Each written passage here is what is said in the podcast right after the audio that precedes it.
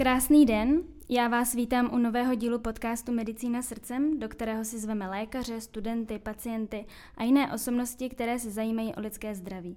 Mé jméno je Terka, jsem studentka Lékařské fakulty v Plzni a je mi velikou ctí, že zde mohu přivítat výjimečného hosta a tím je přednosta Ústavu sportovní medicíny a aktivního zdraví docent Aleš Kroužický. Pane docente, vítejte.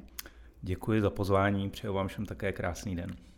Na úvod vás našim posluchačům trochu představím. Vy jste vystudoval lékařskou fakultu v Plzni, poté jste se vydal cestou interního lékařství, konkrétně intenzivní medicíny a nefrologie. Působil jste také jako primář první interní kliniky fakultní nemocnice Plzeň. Pracoval jste ve společnosti Winpeaks, kde jste vlastně vedl zátěžovou laboratoř pro sportovce. Sám se věnujete závodně cyklistice a trenérství.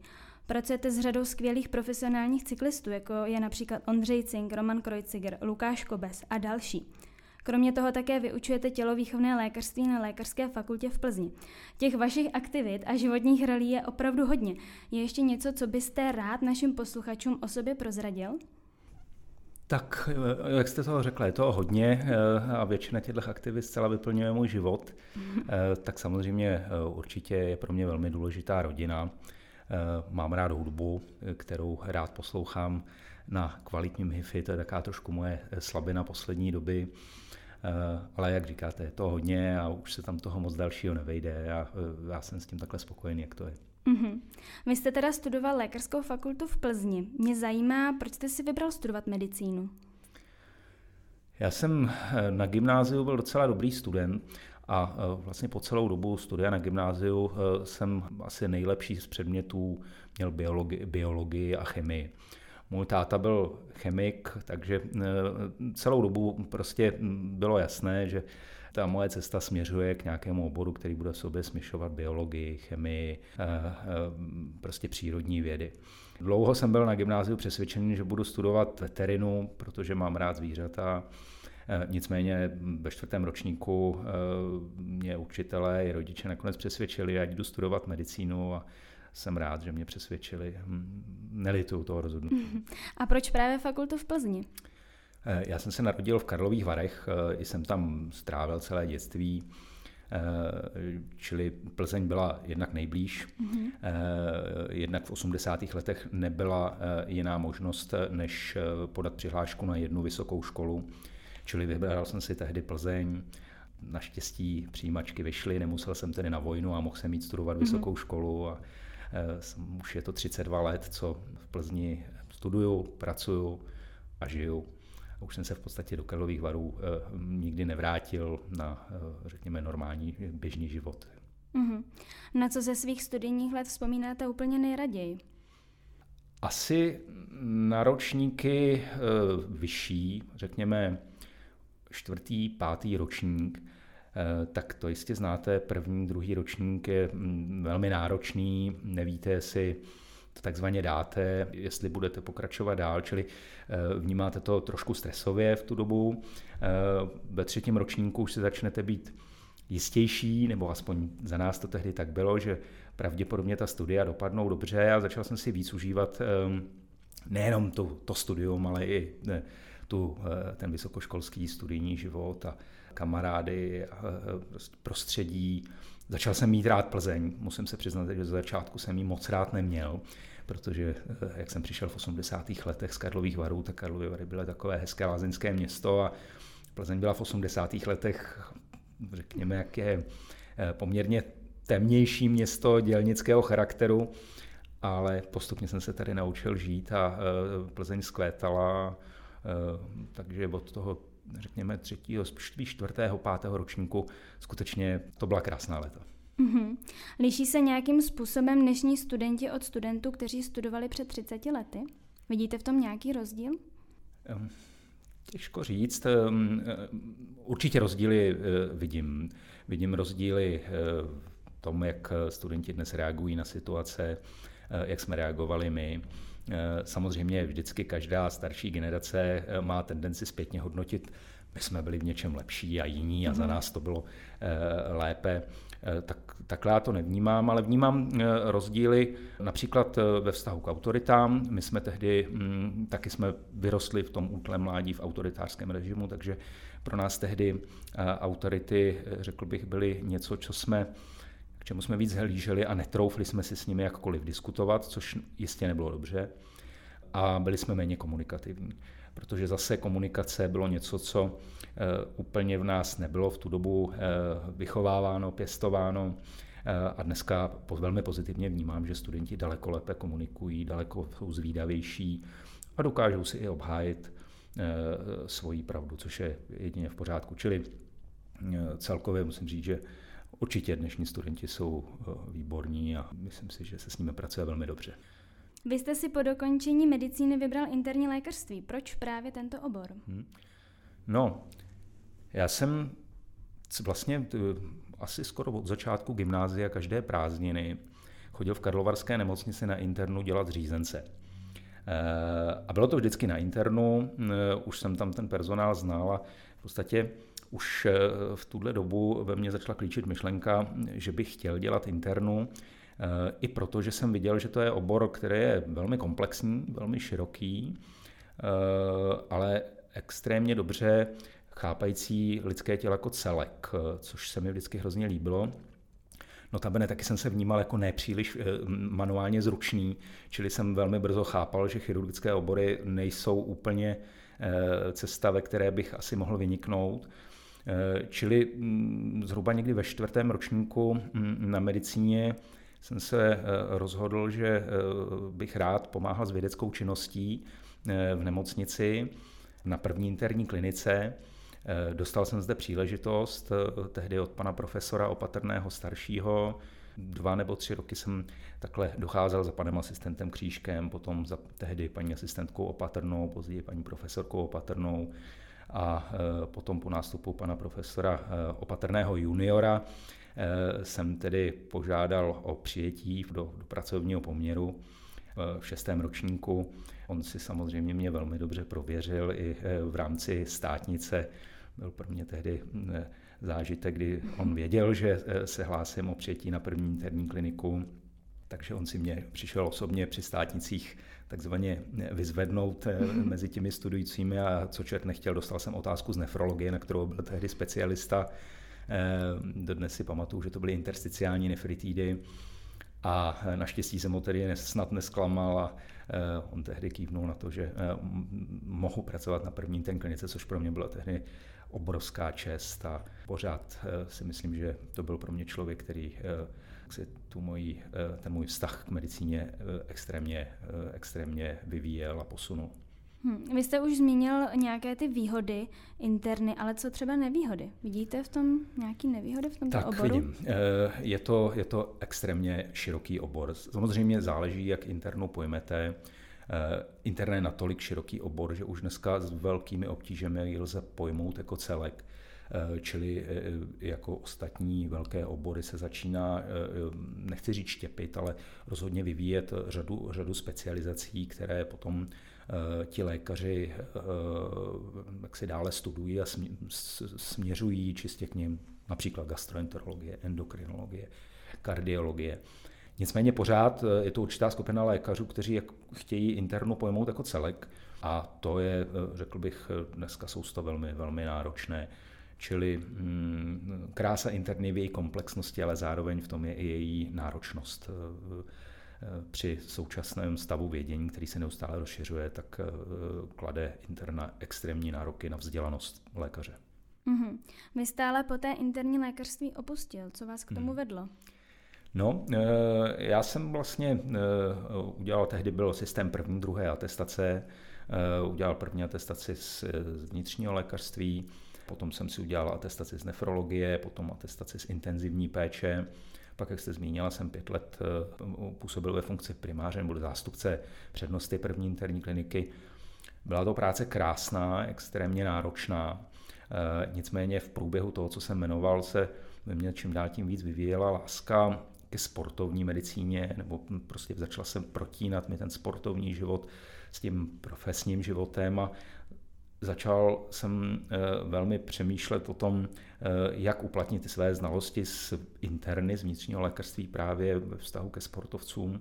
Čili, když to zkrátím, nakonec, já tomu vždycky, když se mě na tohle lidi ptají, eh, tak říkám, no, u mě se v tu chvíli skloubila, řekněme, láska k medicíně, zvláštní ke sportu a tahle kombinace byla pro mě natolik atraktivní a lákavá, že jsem si řekl, dobře, já i po těch a teď asi nevím, po téměř 20 letech v medicíně udělám určitou změnu a e, nelitu toho. E, na druhou stranu musím říct, že pořád jsem tu internu ještě úplně neopustil, snažím se mít jeden klinický den v týdnu v nemocnici na jednoce intenzivní péče, velmi intenzivně komunikuji s přednostou první interní kliniky, mým nejbližším přítelem profesorem Matějovičem, čili ten obor pořád ve mně žije a pořád se ho snažím sledovat, i když Samozřejmě je to jako se vším i, v, i konec, nakonec v tom sportu, pokud něco neděláte na doraz špičkově, tak cítíte, že ta vaše forma už není tak dokonalá, jako byla dřív, ale přesto pořád interné pro mě krásnou obor, a který bych nechtěl vyslovně doslova opustit, to určitě ne. Mm-hmm. Jsou vlastně vůbec ještě nějaké jiné možnosti, jak se stát sportovním lékařem, než cestou interní medicíny? Určitě. Eh, v podstatě eh, sportovní medicína, nebo respektive u nás v Čechách eh, ten obor nazýváme tělovýchovné lékařství, tak je nástavový obor, čili před touto nástavbovou atestací musí předcházet atestace z nějakého základního oboru. A to nemusí být nutně jenom interna nebo vnitřní lékařství, to může být i jiný velký obor, určitě praktické lékařství, ortopedie a tuším, že i řada dalších eh, klinických oborů je, se může stát eh, jaksi podkladem pro tu eh, atestaci z tělovýchovného lékařství, čili těch cest je asi více a je to asi dobře, aby tělovýchovný lékař měl zkušenost z nějakého většího klinického oboru. Mm-hmm. Vy se sám aktivně věnujete závodní cyklistice, ale zajímá mě, jestli jste ke sportu měl blízko už jako dítě. Mm-hmm. Neměl.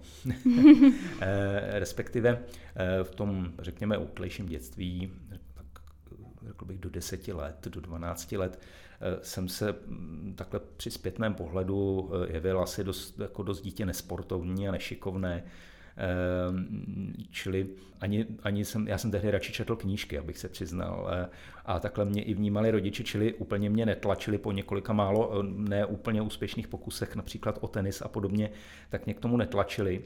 A já jsem si k tomu sportu musel časem najít tu cestu sám eh, což se zač, začalo dít zhruba tak okolo 14. 13. 14. roku, kdy jsem si sám našel stolní tenis a několik let jsem tedy hrál ping-pong e, i závodně a potom jsem si nacházel další sporty, právě jako je aktuálně moje milovaná cyklistika a dokonce i řadu let jsem dělal kulturistiku, kdy jsem tomu věnoval tehdy opravdu hodně sil a možná lidé, kteří si mě z té dobu pamatují, tak by asi dneska nepoznali moji postavu proti tehdejší době. Čili eh, potom už jako by ten sport mě pro, prolínal se celým životem, i když zase znovu potom, když přišla za, začátek profesní kariéry, tak většinu času jsem věnoval té profesi a musel jsem sport na nějakou dobu opustit.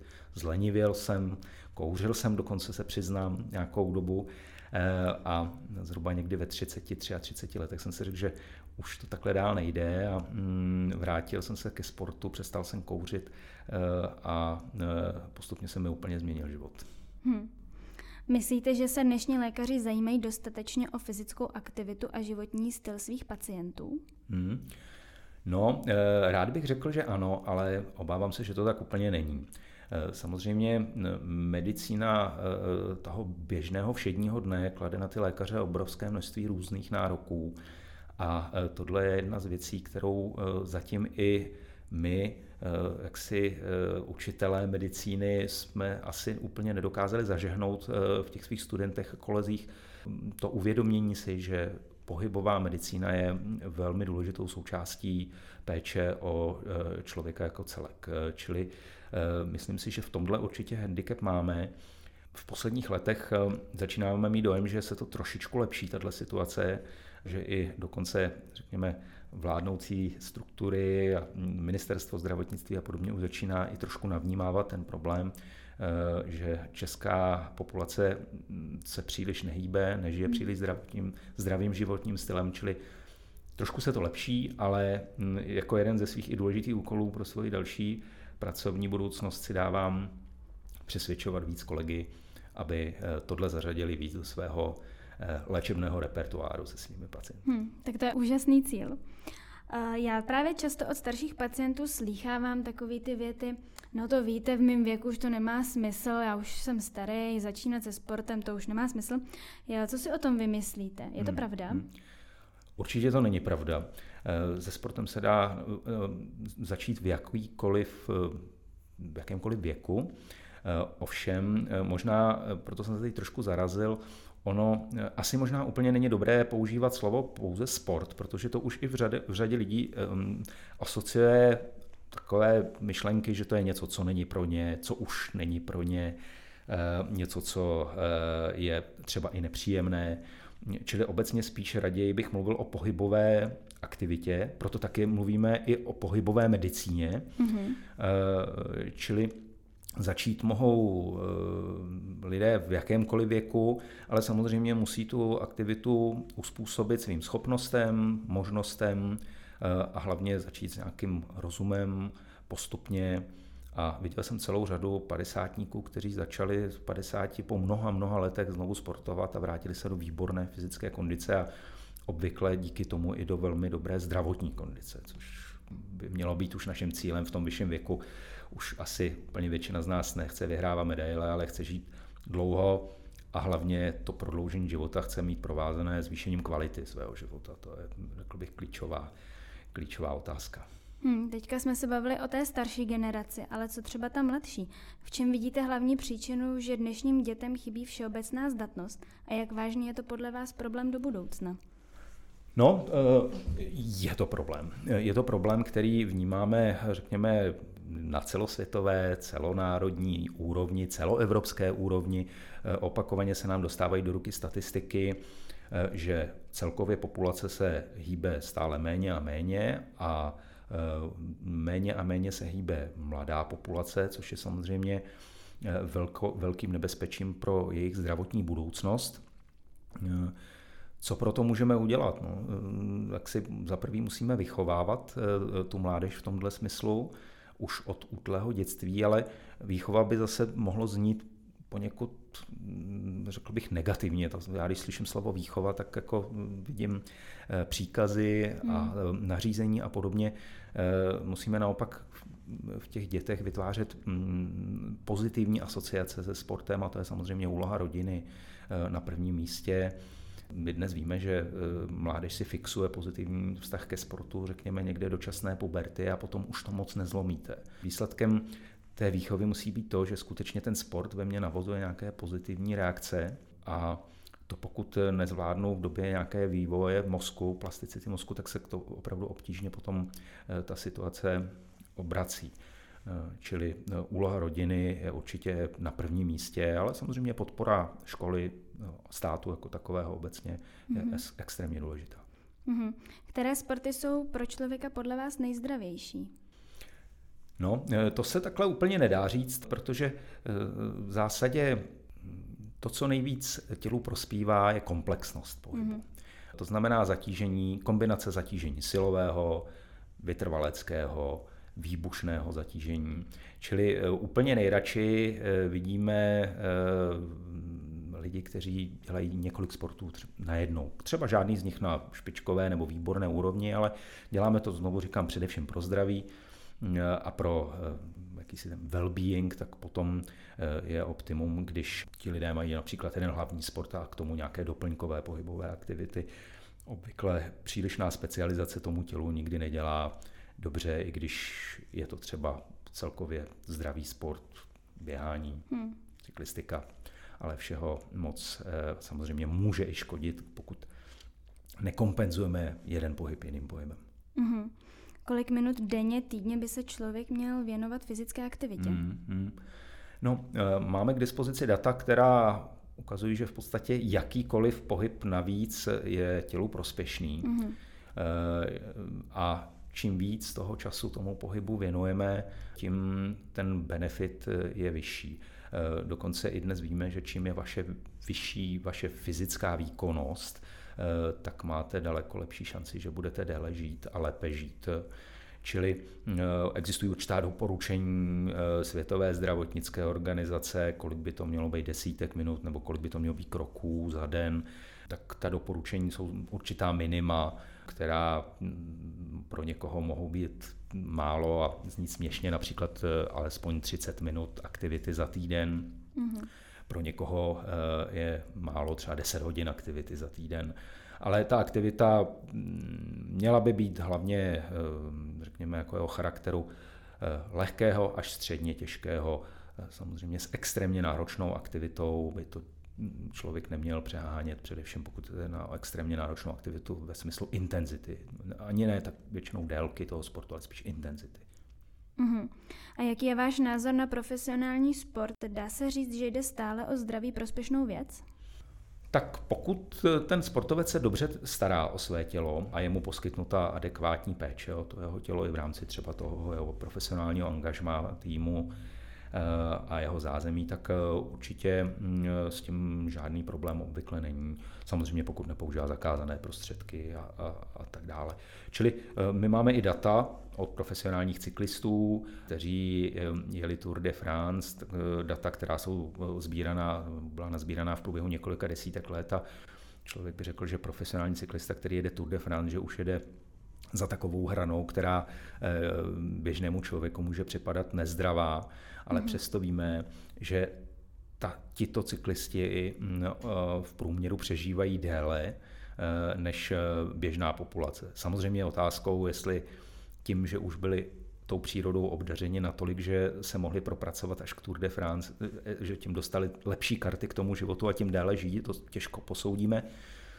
Nicméně myslím si, že profesionální sport naopak těm sportovcům často dává zdravé životní návyky, stravovací kulturu, určitou, eh, pohyb, eh, určitou závislost na pohybu, kterou třeba pak řada z nich eh, pokračuje i dál mimo profesionální kariéru. Čili já s profesionálním sportem bych neměl problém.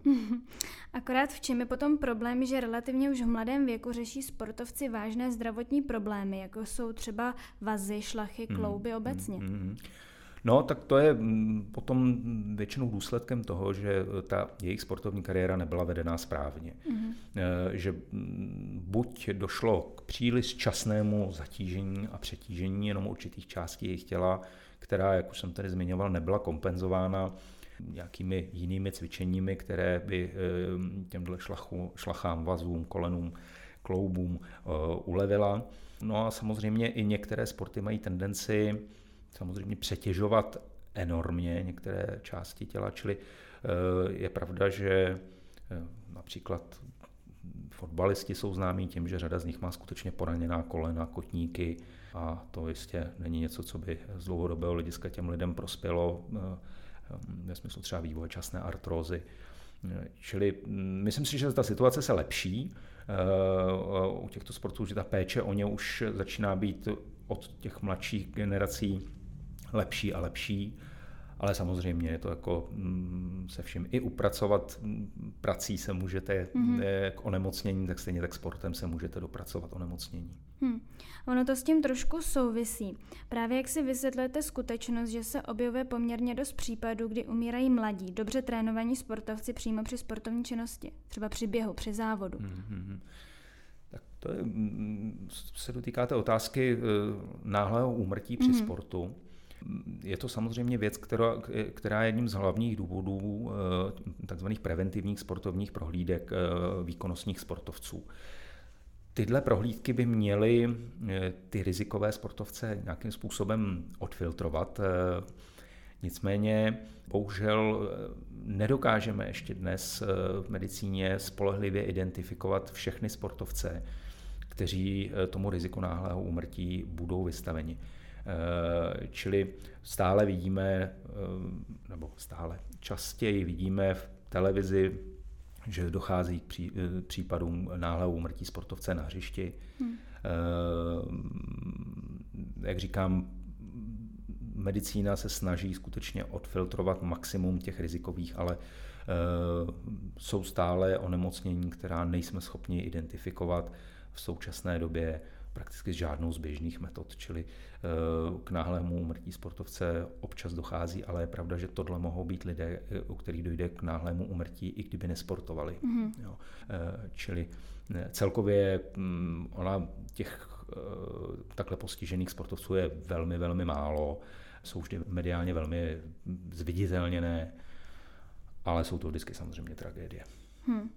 Se kterými sportovci vy nejraději pracujete? Jsou to Asi, cyklisti?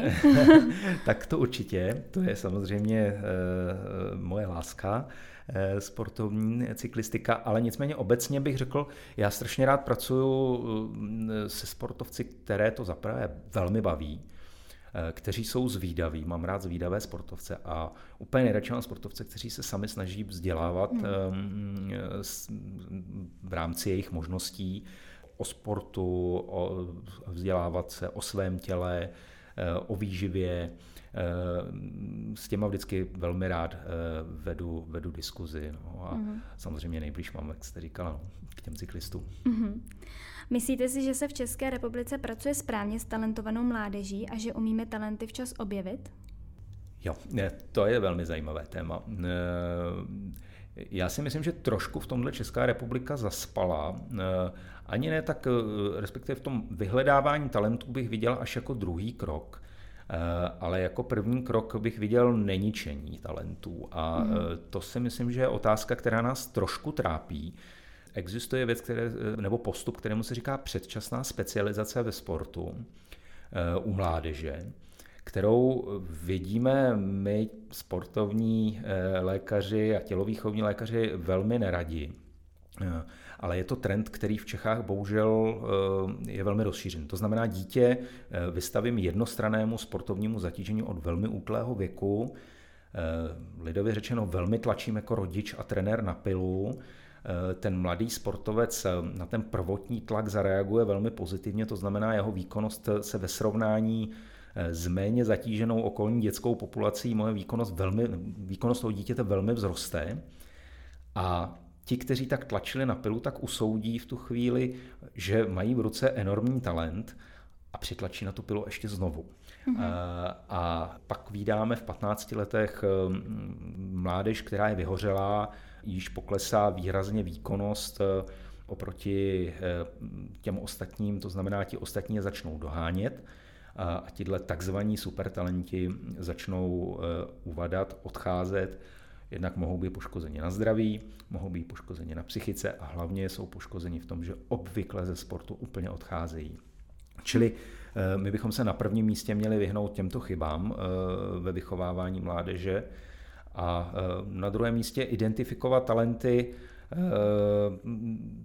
To je věc i vzdělání trenérů, vzdělání lékařů eh, ve sportovní medicíně a i možná určitých programů, jak ty talenty mm, odchytávat. Tak já jsem se specializuju hodně na vytrvalecké sporty, právě díky cyklistice, tak v nich ta identifikace talentů je možná jednodušší, protože tam si lecos dokážeme změřit.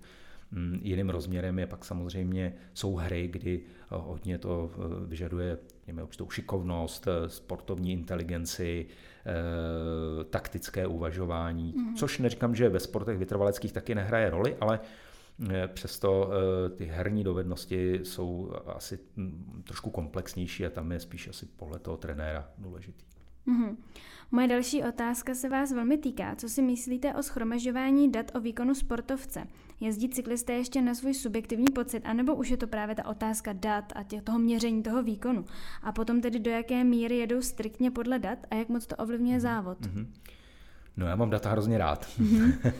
Takže mm, eh, já eh, jsem samozřejmě pro sbírání dat i pro jejich online měření v průběhu výkonu a dokonce eh, jsem přesvědčený, že ten vývoj v tom sportu půjde ještě daleko dál, že těch dat budeme sbírat mnohem, mnohem víc, eh, především s vývojem různých eh, senzorů, které budou monitorovat chod vašeho těla.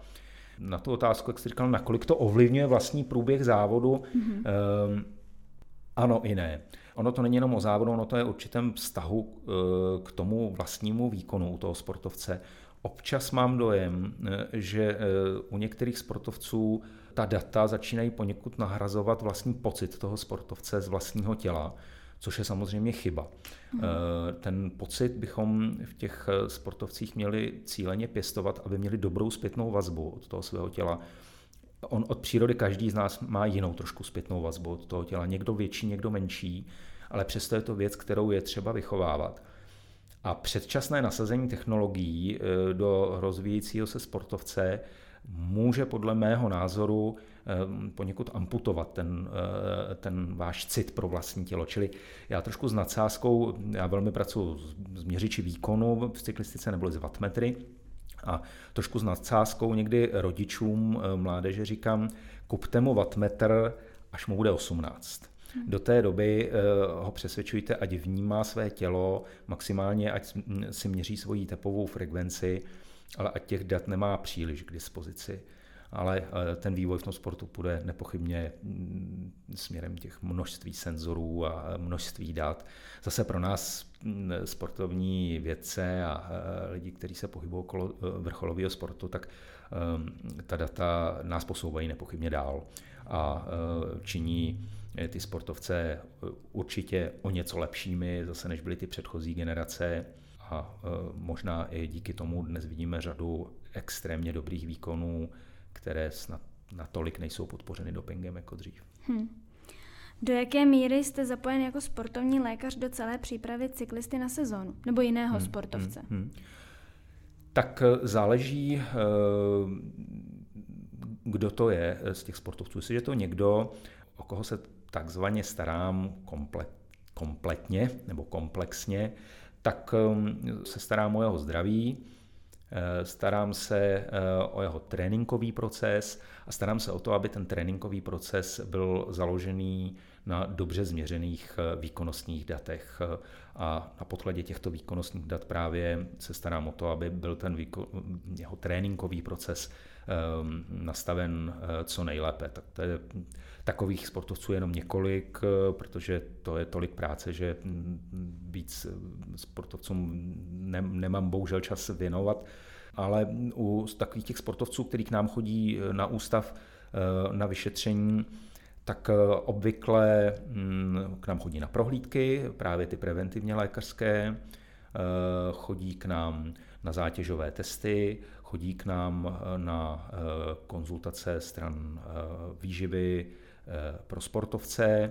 Tohle musím zmínit, že určitě věc, kterou například ta výživa pro sportovce, že je téma, které si myslím, že děláme docela dobře a kolegyně bakalářka Žídeková si myslím, že patří k republikové špičce v tomhle směru a myslím, že řadě sportovců tím může dost výrazně ovlivnit kvalitu jejich sportovního výkonu a kvalitu jejich zdravotního stavu.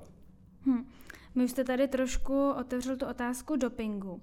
Jaký je váš názor na zakázané látky a patří vůbec ke sportu? Hmm, no, rozhodně nepatří. E, můj názor je na to jednoznačně e, negativní. Na druhou stranu nejsem naivní. Doping asi provázel sport, řekněme, téměř už eh, od starověku. Vždycky sportovci měli snahu hledat prostředky a cesty, jak svůj výkon zlepšit v porovnání s ostatními. Ehm, samozřejmě jaká, jakýkoliv preparát, který zvyšuje výkon sportovce a notabene eh, většinou tím i ohrožuje jeho zdraví, tak eh, do sportu, eh, do sportu rozhodně nepatří. Ale jak říkám, nebuďme naivní, určitě stále se takový sportovci nacházejí mezi námi a budou i do budoucna nacházet, čili tady je jednoznačná úloha různých antidopingových agentur a třeba v tomhle být jednoznačně na striktní. Hmm. Co třeba uh, ta kauza s Lencem Armstrongem? Vidíte vůbec nějaký smysl to, že mu vlastně odebrali, tuším, že sedm titulů z Tour de France, no. i když vlastně jeho ostatní hmm. soupeři hmm. také dopovali? Hmm. hmm. No, to je velmi filozofická otázka.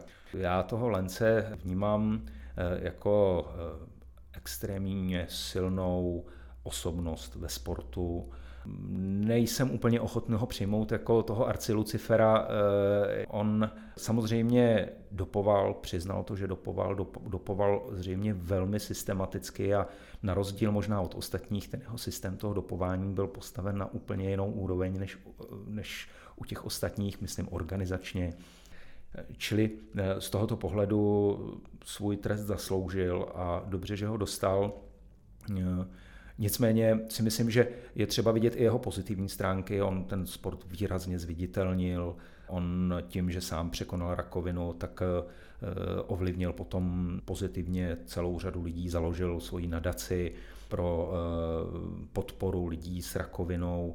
Čili mm, on měl i a má do dneška bych řekl své i velmi pozitivní a silné stránky, čili dostal trest, který zasloužil, ale na druhou stranu, jak jste zde zmínila, nebyl jediný a ten jeho trest byl extrémně tvrdý ve srovnání s těmi ostatními. Eh, řekl bych, stal se prostě dobrým obětním beránkem, který z mého pohledu prostě měl sloužit jako příklad k zastrašení ostatních. A bylo to až tak, že podle mého eh, nevyváženě vůči právě těm ostatním, protože dodnes vnímám některé sportovce, kteří, o kterých bylo jasně řečeno a jasné důkazy, že dopovali a přesto jsou vnímáni jako ikony do dneška. Hmm. Eh, zatímco Lenz je skutečně vnímán jako, jak už jsem řekl, arci Lucifer sportu. Takže hmm.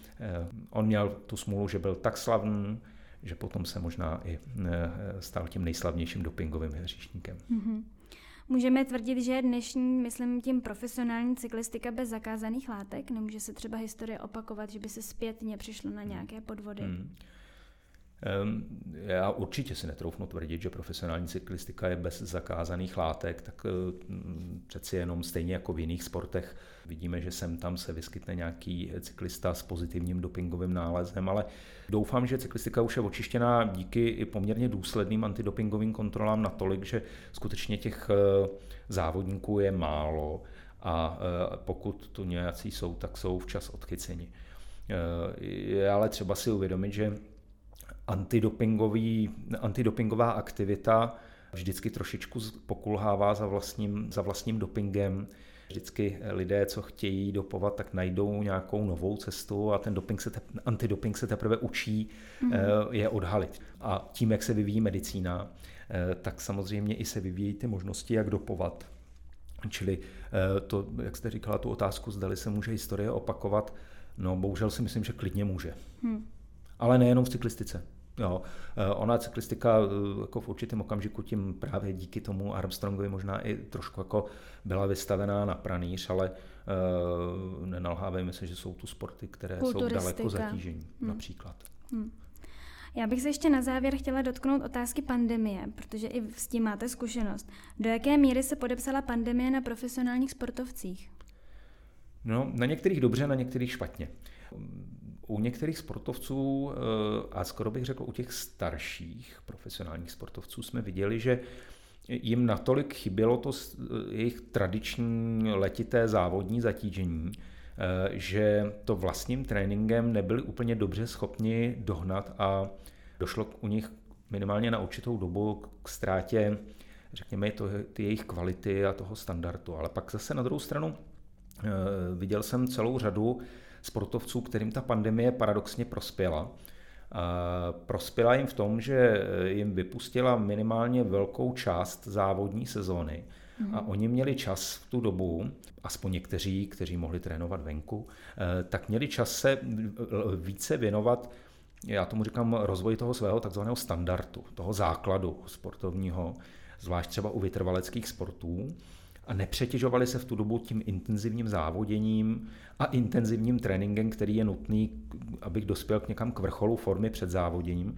A oni si tím zvýšili tu svoji základnu, tu svoji bazi natolik, že eh, najednou vidíme, že v letošním roce mm, eh, se posunuli mm, třeba třídu, dvě výš. Čili někomu prospěla, někomu méně a i pro nás zase, kteří se zajímáme o tu sportovní vědu, je to i eh, zajímavá zkušenost, ta eh, pandemie z tohoto pohledu, protože hm, takhle dlouhý, takhle dlouhou závodní pauzu bychom historicky jinak nedokázali nasimulovat. Hmm. Jak by se sportovec měl vracet po prodělání nemoci zpět do režimu? A teď tím nemyslím jenom covid, ale asi obecně hmm. jakoukoliv hmm. nemoc. Hmm. Tak samozřejmě záleží, jak ta nemoc proběhla. Jestli to byla jenom nějaké lehké onemocnění, tak asi ten návrat většinou není problém. Samozřejmě vždycky platí eh, určitá systematičnost, postupnost, vrátit se do sportu a když se cítím opravdu, opravdu zdravý, ehm, neuspěchávat ten návrat, protože na prosté většině případů se uspěchání návratu nevyplatí tomu sportovci.